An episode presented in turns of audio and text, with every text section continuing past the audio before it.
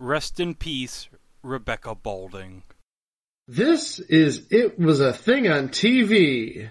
Total Red Man has ever done something like this to me! It's, uh, time! Ladies and gentlemen, I give you the dregs of humanity! Episode 291, submission number 967.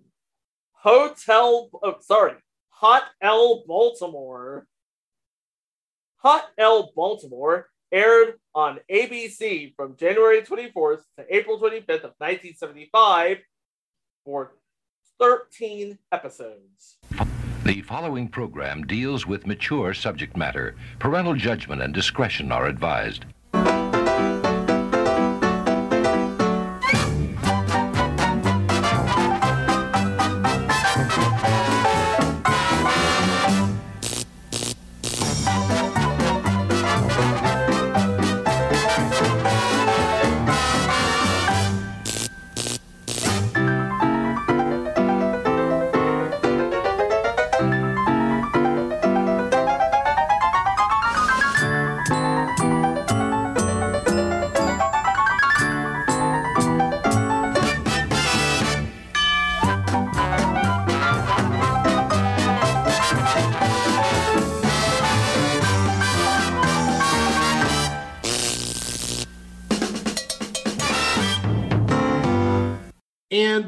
We get started, you didn't mishear Chico.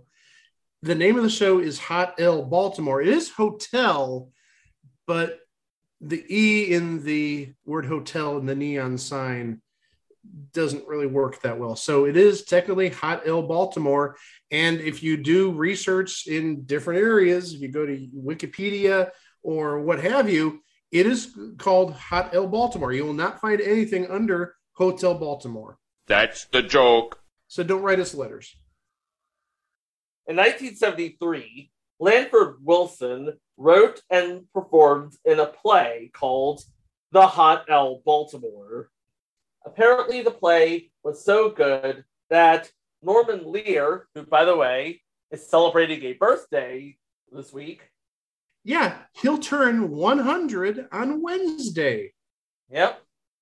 So, Norman Lear, in his genius, snatched up the rights to make a sitcom off of this play. And the plot is well, it is Norman Lear at its heart. Steamy, racy for the time, and somewhat stilted on the absurd, but the realistically absurd. Not the uh, absurd like there's an alien on your shoulder named Osmodiar. And you actually heard in the open the uh, the little viewer advisory uh, warning from ABC. It was definitely not for the kids. Nope. Well, you know what? I think nowadays, and I'm not saying it's for the kids nowadays, but this wouldn't cause such a fury in 2022. But it's one of those things in 1975 where, yeah, we got to warn people to put the kids away. And, yeah, if you've got some heart issues, you may not want to watch this. If you've got certain moral or, or religious beliefs, you may not want to watch this. And if you have a string of pearls, you may want to start clutching them now. Yeah. But nowadays in 2022, you'd probably look at this and think, meh. But much like the Hot L Baltimore in the play, the Hot L Baltimore takes its reputation and its name from the fact that the E in hotel has burned out and has not been replaced.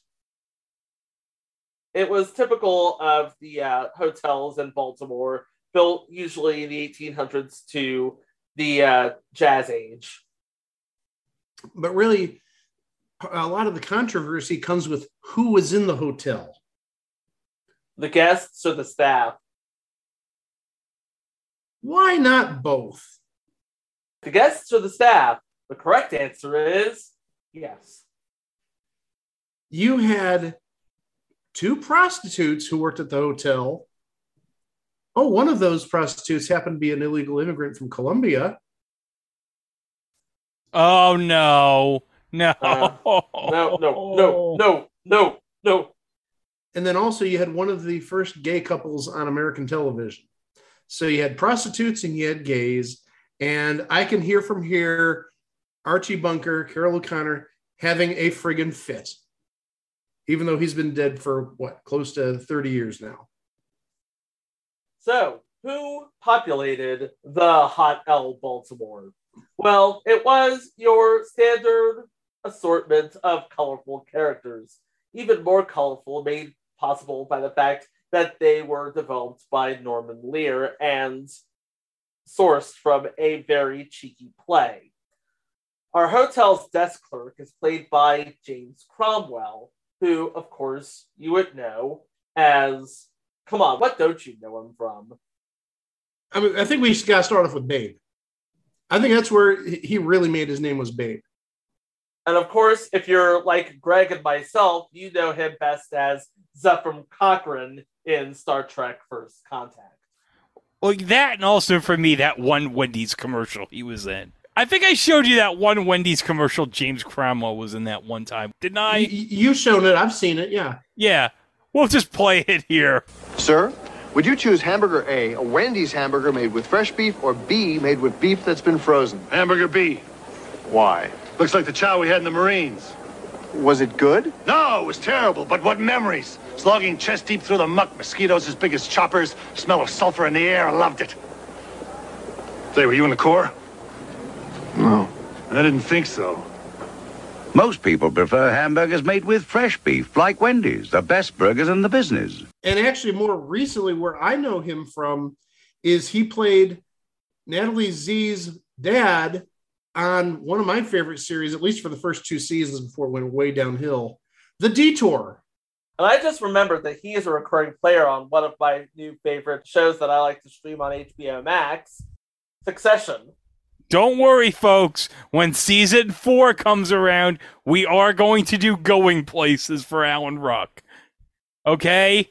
We're gonna do going places. We're just waiting for when season four is going to drop. And they are working on it right now, from what I understand. And let's be honest, we all want to sing that going places theme song. Hell yeah. So there's your desk clerk.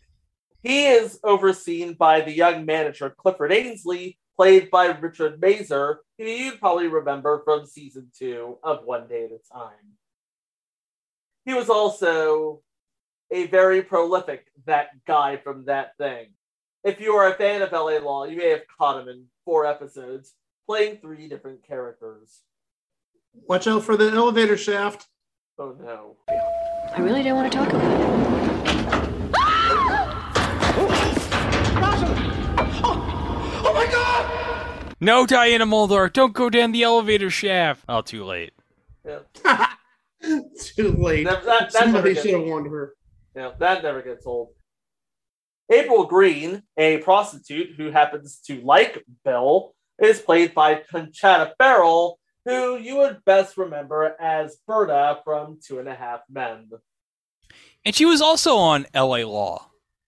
We're not playing that clip again. No, I know. We're not going to play the Diana Muldaur clip twice. We have standards. We're not going to do that. Right?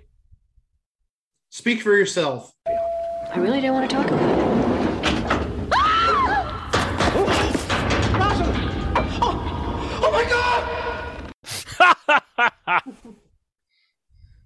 Another prostitute, Susie Marta Rocket, is played by Jeannie Linero, who you would probably remember played Lucy Mancini in two of the three Godfather movies.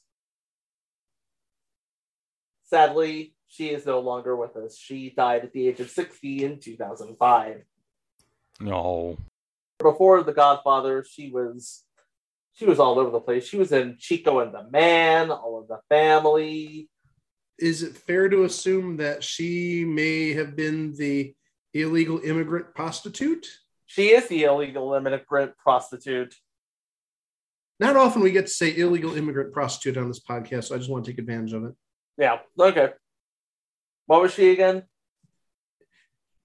A prostitute Who who is Ju- ju- just sit down. I, I don't want you to flip out. She was an illegal immigrant. and she was also a I already said she was a prostitute who was an illegal immigrant. okay. She, yeah, yeah. She, she was a prostitute who was an immigrant who was not here legally. Mr. Black. Would have a fing conniption over that. All right. Other people on the staff include the wise Charles Bingham, played by Al Freeman Jr., who you probably remember as Elijah Muhammad in Malcolm X. That's pretty much the uh, highlight of his career. Then you have Daffy waitress Millie, played by Gloria Leroy, who was in what was Gloria Leroy in? She was in a lot, but she wasn't a recurring character in many shows. She was a that woman from that thing, but she played Evelyn on a 1997 episode of Family Matters. I do not remember the subject of that episode, but suffice it to say, she got around. It's a last season episode. Oh, that explains Oh. it. It certainly Yeah, wasn't. uh, It certainly wasn't the episode with Sherman Hemsley and the stripper that Carl saw at the Boom Boom Room. No, no. I, I- all I saw when pulling up the episode she was on, the first word I saw is Stefan, and it's like, oh no, it- it's a Stefan last season episode. Stefan Urkel. Stefan, Stefan. I think Stefon Diggs. That, that's why I say Stefan, but what, whatever. Jaleel White's uh, alternative character, or whatever you want to call it, doppelganger. And we talked about that previously on it lasted one season too long. And then you have 13 year old runaway and tomboy Jackie, played by Robin Wilson. This is pretty much the apex of Robin's career. So perhaps not 13 at all, but I don't know where I pulled 13. But she was a young tomboy and a runaway.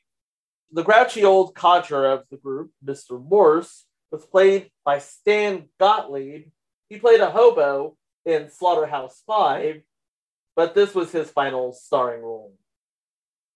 And then you have a middle aged man named George, played by Lee Bergere, who is known for a whole lot of uh, characters, playing Abraham Lincoln in an episode of Star Trek. I wish I was kidding, I'm not. He also played Joseph Anders in 58 episodes of Dynasty, I'm sorry, I was muted, but yeah, everyone remembers that episode of Star Trek with Abraham Lincoln. Abraham Lincoln just randomly shows up in Kirk's viewfinder. didn't make any sense, but it was Star Trek, and it was the last season of Star Trek. So Oh yeah, Brad- at this at this Brad point, Freiberger was willing to try anything, Gene Roddenberry was like, "Screw it, just do anything." and uh, it's like Gene Roddenberry was like, "Screw it, just do it," and Fred Freiberger was like, "Okay." And then we have Gordon, who is George's live-in boyfriend, played by Henry Calvert.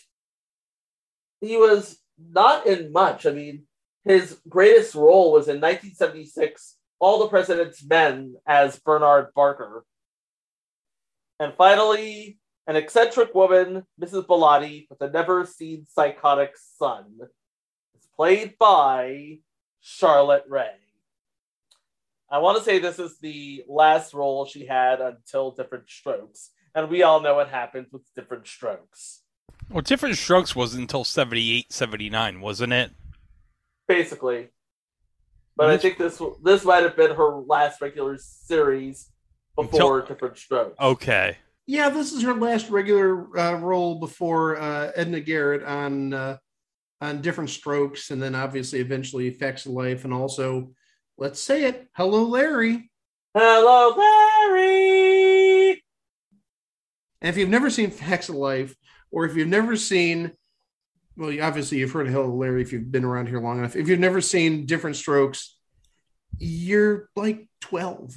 And the thing is, if you want to go even further back, she played Al Lewis's wife, Sylvia, on Car 54. Where are you? What? Yeah, she was Al Lewis's wife, Sylvia Schnauser. I love Car 54. Where are you? I bet you. S- s- start with Ed Gwynne, go down to Joey Ross, and you've got Nipsey Russell, and you've got Charlotte Rae. What's not to love? Yep.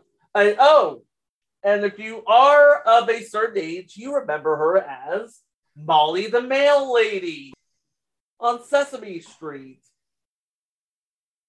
Again, if you are of a certain age. Greg, Mike, and I, not of that age yet. So that's your crew and or your guests at the Hot L Baltimore.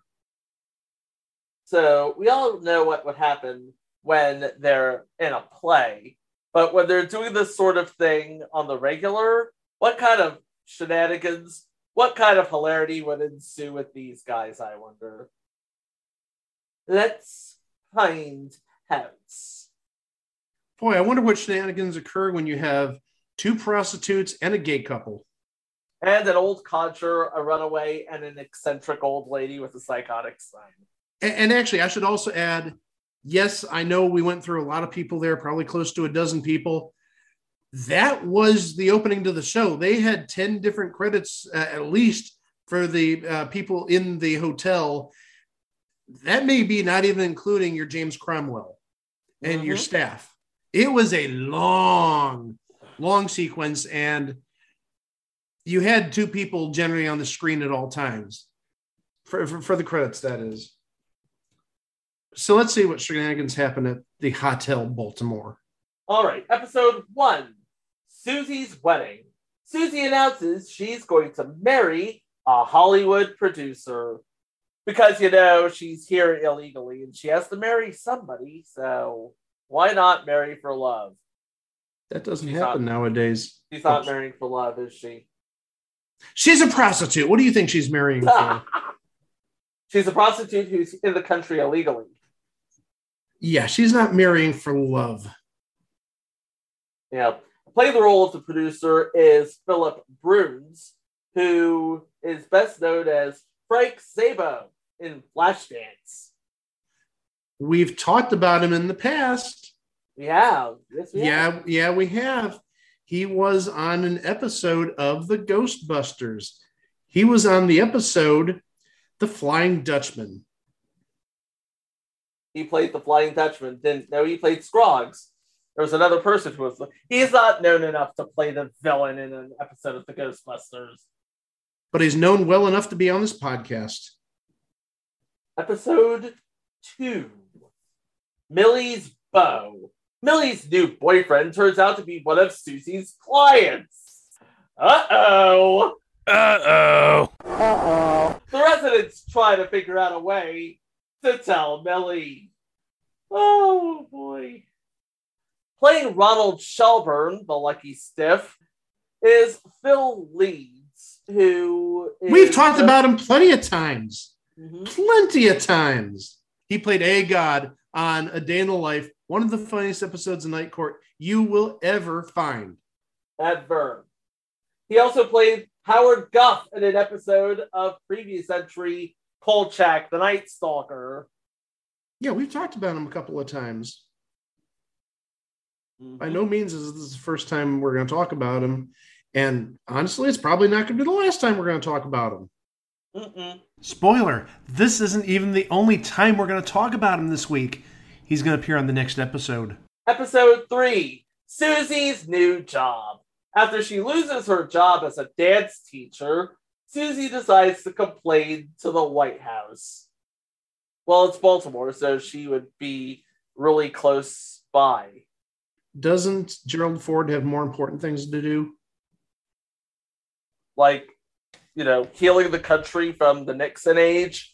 And trying to avoid being eaten by wolves. Guest on this episode is John J. Fox, who plays a colonel at the White House. He was the warden in Assault on Precinct 13, Episode four, the rent increase. What'd you say, Chico? The rent increase. The rent increase. We're gonna we're gonna increase the rent. We're gonna increase the rent. Want to see rent? I want to see rent. I want to see rent. Ainsley's mother generates further problems for the Hotel Baltimore when she issues an unexpected rent increase to the tenants. Believing he can dissuade her, Ainsley instructs them to ignore his mother's order. However, he fails to halt the plans as promised, leaving everyone on the verge of being evicted onto the mean streets. The residents are moved to protest with a highly imaginative maneuver by the unseen Moose. I believe Moose is Pilati's uh, psychotic son. That's what I was going to say. Probably the son of uh, Charlotte Rae's character. And we have a name in this episode, playing the role of A.J. Horn, Dick Van Patten, the famous Van Patten family being represented on the podcast once again. I was waiting for Greg to make a Timothy Van Patten Uh, reference. oh yeah, Timothy Van Patten. Oh god. Well, in all in all fairness, though, Timothy Van Patten is now a talented director. yeah, and Vince Van Patten is on World Poker Tour. He's been there for 20 years, it seems. Oh yes, and we all love Vince on World Poker Tour. And of course, we did talk about Dick Van Patten personally on When Things Were Rotten because he was Friar Tuck. Totally nailed that role. Tomorrow, Abbott. Tomorrow. Welcome, Abbott. Tomorrow. Hello, Abbott. Tomorrow. Hey, Abbott. I hate that guy. Episode 5 George and Gordon. George and Gordon's latest spat promises to blossom into a hotel wide fray. The famous lovers quarrel. All of a sudden, it becomes everyone's problem. Episode 6 The Date. Just to prove he's not afraid of anything, Bill agrees to take April out on a date. I could totally see that. Bill, the loving sort of glue that holds everything together, and April, a prostitute he could have an honest conversation with. Wonder what that would be like. Anyway, episode seven The Deportation of Susie. Oh boy. Susie is threatened with deportation as an undesirable alien. So apparently she's run out of customers. I don't know uh, playing the role of Officer Arnold on this episode.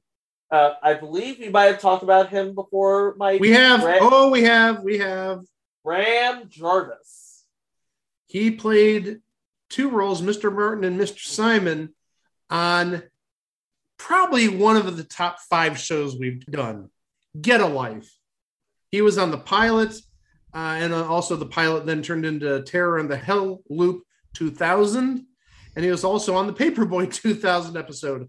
And unfortunately, he wasn't on the episode where Brian Doyle Murray and Chris eat that alien. One of the funniest things ever. Oh, guess what I'm holding? Get a life. The alien from Get a Life. Oh, you got the series. I didn't know that. I got it a while back. Yeah. Oh, that's great. The we read says on the top right here, the special non-anniversary edition. Yeah, I, th- I think that they've only released it once because I got it like 10 years ago when it first came out. I paid way too much for it, but darn it, it's a great show. It is a great show. As we'd say around here, you're likely to spend more on less. Yeah, definitely. Absolutely. Episode 8 Mrs. Bellotti's boyfriend. Residents at the Hotel Baltimore realize that love has come to one of their own. Aww. Mrs. Bellotti is falling deeply in love with Chapman Packer, the most wonderful guy in the world. But there's one significant hitch in their blossoming romance. Mrs. Bellotti's first love is her son Moose, and everything hinges on a very successful meeting of the two men in her life. Yet we don't see the two of them meeting. Because we never see Moose. Well, also, he's not credited in this episode. Playing the role of her new boy toy is Peter Turgeon, who you would remember as Marcus Rathbone in the original Airport movie. The only real credit of worthiness is for 12 episodes, he played a doctor and then the ghost of that doctor on Dark Shadows, the first season. So that means it probably reruns on Pluto TV's Dark Shadows channel every now and then because I think they only show like the first one or two seasons. He's more of a stage actor anyway. So, episode nine, Bingham's Con. Ex-convict Mojo Thompson arrives at the Hotel Baltimore in search of his old buddy Charles Bingham. Mojo soon works his magic on the residents, enthralling him the wild tales of his former shenanigans. The problem is, in the process, he also happens to divulge a few secrets from Charles's past, things Bingham would rather keep dead and buried. Playing Mojo Thompson is Ron O'Neal, famous actor there. Uh, you probably remember him as Bella in Red Dawn, and also Whitley's father, Mercer Gilbert, in four episodes of A Different World. Sadly, no longer with us. He died at the age of 66 back in 2004. Episode 10 Historic L. Baltimore. Ainsley's mother has successfully targeted the Hotel Baltimore for a wrecking ball, hoping to save the building from an untimely demolition, which needs one, by the way. Clifford manages to have it declared an historic landmark. However, the scheme quickly backfires. With the building now more valuable than ever, a Japanese corporation decides to purchase it, but the unlikeliest of residents may prove to be the hotel's ultimate savior. And a whole lot of names in this one, playing the role of Mitsubishi. If we haven't talked about him on this podcast, we will. John Fujioka. He was in Tales of the Gold Monkey as Todo. He was also on a couple episodes of recent entry, The Munsters Today. Yep, I, I knew he talked about him. I knew it. He was all over the place in the 60s and 70s and 80s. Fun fact here's Chico's Neato fact of the day. He was originally credited as John Mamo on nine episodes of McHale's Navy, where he played a Japanese officer of some sort. And that is Chico's Neato fact of the day. Oh, neat. But that's not even the biggest name in the cast. The guest cast, that is. Playing Travis, Bernie Kopell. And if you don't know who Bernie Kopell is, you're beyond help. Second reference to When Things Were Rotten because he was a regular on that. Episode 11 Ainsley loves April. Danger registers at the Hotel Baltimore in the form of an armed gunman who invades the lobby and threatens the residents. His most formidable opponents turn out to be the unlikeliest of saviors, the hooker April. Having witnessed April's heroism, Clifford Ainsley suddenly sees her in a very different light. He falls head over heels in love with her, giving April a rare opportunity to be treated like a queen. And the gunman isn't credited, so I think that means we're just going to move on to episode 12. Yep. Episode 12 Susie's Problem.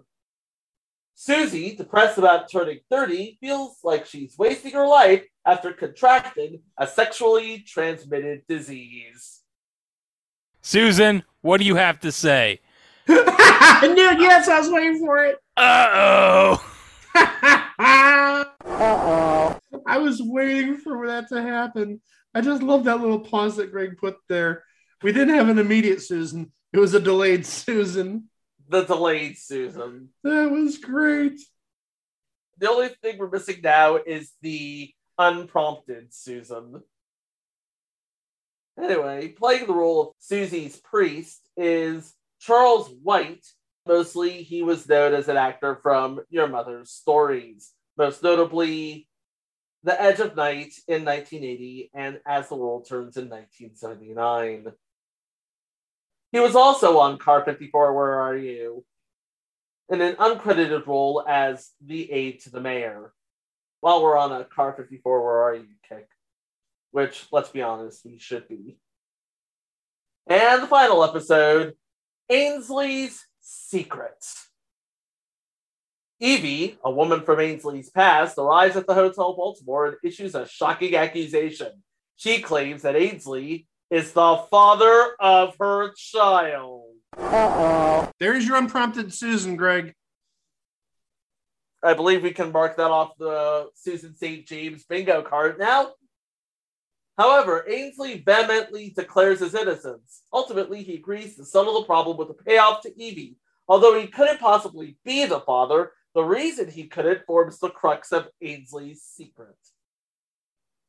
Do we ever find out what Ainsley's secret is? No? Okay. Hey, playing the role of Evie in this episode is Samantha Harper. Not really known for anything uh, in terms of acting. She was married to Bill Macy from Maude. She's actually his widow. That's the show. And we never find out what Ainsley's secret is because ABC canceled the show. Yeah, I've got some information about that uh, regarding the show and its eventual cancellation. Going through my usual uh, newspaper searches, I have a story here from March 2nd of 1975. Viewers give Hot L. Baltimore cold shoulder. This is from William Hickey, television and radio editor. It looks as if the law of averages is finally caught up with Norman Lear, the whirlwind producer of several hit primetime television shows. His sixth and latest effort, Hot L. Baltimore, is going down the ratings drain. The much ballyhooed and somewhat controversial show has failed to attract an audience of sufficient size to ensure its viability since it debuted at midseason and, of late, has tumbled to the bottom of the Nielsen ratings ladder. The best it has done is, oh, listen to this number. I think any TV show would kill for this number nowadays. The best it has done is a 25% share of the audience, which during the week uh, in question was good for 35th place on a list of 60 shows rated. Last week, Hot L Baltimore was ranked 58th among 62 shows, and its share of audience had slipped to 21%. Lear, of course, has no thoughts about quitting on the show for he has never subscribed to the sports world's ancient bromide that you can't win them all. While no one inside or outside the industry can predict the lifespan of a network television show, Hotel Baltimore has all the outward appearances of a program bound for electronic oblivion in the not too distant future. The show simply has too many major weaknesses as it is presently structured, not the least of which is a cast of characters who are unlikable to an alarming degree. As far as I'm concerned, it is not only those characters the script calls for, but the actors themselves. They irritate beyond words and arouse little, if any, sympathy. Granted, it is not an easy task for anyone to introduce 10 unfamiliar faces to television literally overnight, but I find myself able to tolerate only the Teddy Bear Hotel owner and the oft confused Colombian hooker. The other members of the cast annoy in varying degrees, ranging from slightly to grossly, representing, as they do, exactly the types I would dread spending an hour with at the local pub. Apparently, not too many of the nation's viewers care to spend time with them either. For when your show drops into the 50s on the Nielsen charts, it means a mass tuning out is taking place all over the country. Lear's insistence that the average man should rush to embrace the oddballs of society is not all that bad a philosophy, but the vehicle he uses to enforce it is ill conceived and ill timed. Ill conceived in the sense that the characters presented and the words and actions they employ are bound to create just the opposite effect among the citizenry. There is too much whining self pity, not to mention questionable indignation, to arouse viewers' latent nobility. Lear's timing, so precise with All in the Family is also off the mark by several years in that the straits of the world are overburdened with their own problems and have little room left for citizens of society's nether class. Well, apparently, the Hot L Baltimore had a big fan in the person who was running the network at the time. That would have been Michael Eisner. And Norman Lear actually explains this in this interview from the Academy of American Television. I have uh, time to talk about all of your shows, but obviously, what not, do you mean? not all of them were hits. Uh, your batting average would have been it would be good enough to have gotten you into the Baseball Hall of Fame, uh, but still you had some uh, some what we would call. No, we we had some we had some real misses and right, some near misses. Clinkers, and but some that Yeah. were uh, sort of credits you wouldn't mumble. I mean, they were good. no, no. shows. I mean, I I loved uh, Hot L Baltimore was a noble effort. I mean, I, not not a noble effort. It was a terrific show. Michael Eisner, to his everlasting credit, was running ABC at the time. Michael loved the show so much, and he's such a passionate guy. He came. He told me three shows in, Norman, this show will never be picked up. The salesmen don't like selling it. It was about two hookers, if you recall. Two of the central characters were two prostitutes in a uh, in a hot, hot L Baltimore was Hotel Baltimore, but the E had fallen out of the sign. the origin So- of, was- of this property was, Was a- a Broadway play. was a play. Yeah, lost the author's name. Uh, and we bought the rights to the play, and uh, and you used a stage actor in the lead, I believe, James Crom- Ji- Cromwell. Jimmy Cromwell was one of the leads. Uh, the two women have become Conchata. Conchata Ferrell Yeah. and uh, uh, Richard Masur, great now actor the and now president of- president of the Screen Actors Guild, right. Uh, who was also in One Day at a Time. He was also in One Day at a Time, right? Well, we had a, we had a terrific company of actors and, and and two guys who played two gay guys who were living together. So we had two prostitutes, two gay guys in this hotel that was readily understandable as the place where all these people might live. We had a wonderful character whose son was called Horse, and he was some offstage character in some room upstairs, and she was always coming. Charlotte Rae was the mother. I love the show, and, and and Eisner loved the show and knew early on. But the, what I wanted to say about him was, he never missed a taping. Despite the fact that the show would be off his network, he never missed a taping. Michael Eisner attended every taping. Wow. Mm-hmm. I mean, he must have liked it. I mean, he's obviously done pretty well at the mouse, but yeah, well, that that's Well, this that's would have been amazing. what. Well, he was what? Was he at Paramount yet, or was this He when was he was at working? he was at ABC before he was at Paramount. Okay, that explains it. Yeah.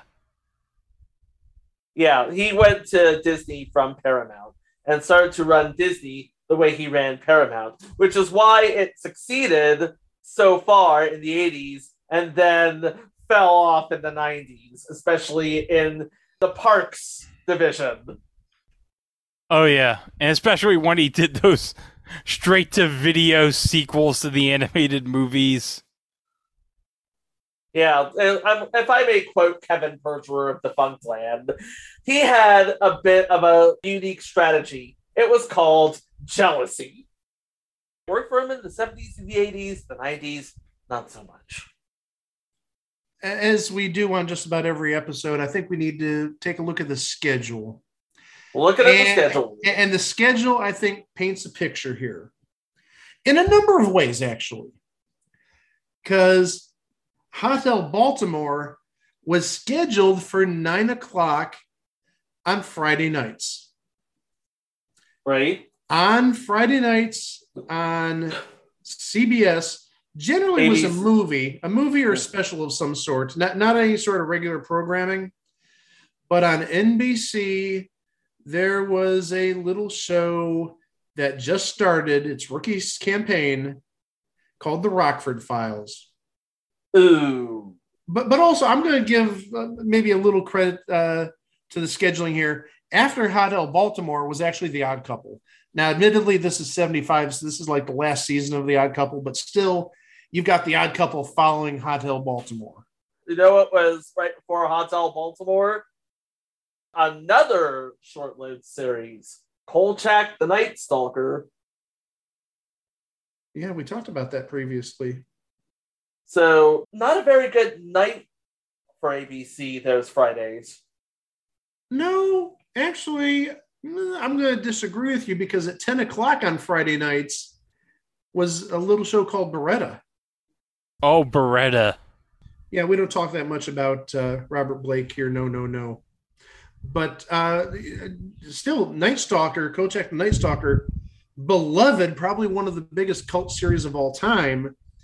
Odd Couple, what needs to be said about the original Odd Couple with Tony Randall and Jack Klugman and Baretta? I mean, those are you know really good shows. it's just then you have this sort of weak link in the middle of it. But also another thing I think that contributes to this, again, doing research on the schedules, not every affiliate showed Hot L Baltimore either at nine o'clock Eastern at its usual time slot or at all period. Because taking a look here, I see that both Akron and Cleveland's ABC affiliates preempted Hot L Baltimore at least once each in the 13 yep. weeks. And actually, the Cleveland affiliate showed an episode, believe it or not, 11:30 on Sunday nights after the late news. They really hid that episode. I got I'll do you one better, Mike. The Baltimore affiliate uh, which which at this point would probably be WJZ, I'm not mistaken, didn't air it at all. For some reason, I'm not surprised. I really am not surprised. I was thinking you're going to say that. Maybe because it casts a bad light on Baltimore, the city, or something like that. I'm really not surprised. Yeah, if you wanted to watch it and you were in Baltimore, you had to tune into WJLA which by then would have been WMAL. So, so you had to get it out of DC, I assume. You had to get it out of DC, yes. So you couldn't watch Hot L Baltimore in the city it set in. No. Amazing. Amazing indeed. And interesting too, because before this show, Norman Lear had five solid hits, all in the family, Sanford and Son, Maude, Good Times, and the Jeffersons. Well, like I said from that news article, you know, you can't win all of them, but still, and I believe this is actually mentioned in the uh, the, the piece uh, regarding um, Michael Eisner being a fan. If you look at his success ratio, his, his percentage in baseball, he'd be in the Hall of Fame immediately. I mean, really, how many misses did he have? maybe three, aka Pablo, uh, this show, and oh, what we're going to cover next. But we'll talk about that in a little bit. Well, he had more than three. Uh, he did have misses like hanging in, not that one, All's Fair, the Nancy Walker Show, and 704 Hauser, the revival of All in the Family. So yeah, I mean that's pretty much all there is to say about the Hot L Baltimore. I mean, it was seedy for its time, and so was the TV show. But it wasn't really revolutionary as much as his uh, previous entries. For five straight series, Norman Lear gave us comedy to laugh at and to think about. For this sixth time, the first time on ABC with Hot L Baltimore, Norman Lear gave us this thing on TV. Well, there's always a room available at itwasathingontv.com where you can find all of our previous entries, all of our remasters, our mini-sodes, our live watches, and of course, the occasional presents episode. And of course, we also want to give a special shout out to our friends over at the Place to Be Nation for hosting our weekly drops. What's on tap this week, Greg? We got the episode of Rescue 911 that aired after the 1990 MLB All Star game, and we got Mr. Merlin. Yep. Yeah, it was uh, great. It, and I think somewhere along the line, I will release the episode of uh, the personal injury court live show we did with Home Run Rue. Home Run Rue. Why would you not release that? That was a great episode. It was, especially the mascot costume at the end, just in its full glory. All I can say is that man had a cannon on him. 29 miles an hour. Who throws big boxes of peanuts or bags of peanuts? They don't have the mini sized bags of peanuts. It's not economically feasible. No. No. Uh uh-uh. uh Well, don't forget, we're also on all social media at It Was a Thing on TV, except for Facebook, who has the E already blocked off. So it's Fact Book. We're there at It Was a Thing on TV podcast. So look for us there. And of course, we're on YouTube where you can like our videos, subscribe to our feed, and hit that notification bell where you can keep up to date with all of our entries. For example, on this show, we like to say that every failed thing on TV has a story. This show perhaps has a story which may or may not be true, but we can't corroborate it because seemingly all of the episodes have been lost. Not that there were many episodes to begin with, but I think the only media we have out there is we have a promo. So we're really going to be flying by the seat of our pants this next episode. There's not even an episode guide out there. There's just one promo. And you will hear it, and so will we next time, right here on It Was a Thing on TV. Thanks for listening. Please be kind to each other, and we will see you for the next one. Row! From Norman Lear, Hotel Baltimore. creator of All in the Family, Sanford and Son, another comedy milestone. You cheat! Why would I cheat, you abominable old wretch? Because you are black. What did you say? I said you are black. I'm red. You moved the wrong checker. Right. Hot L. Baltimore.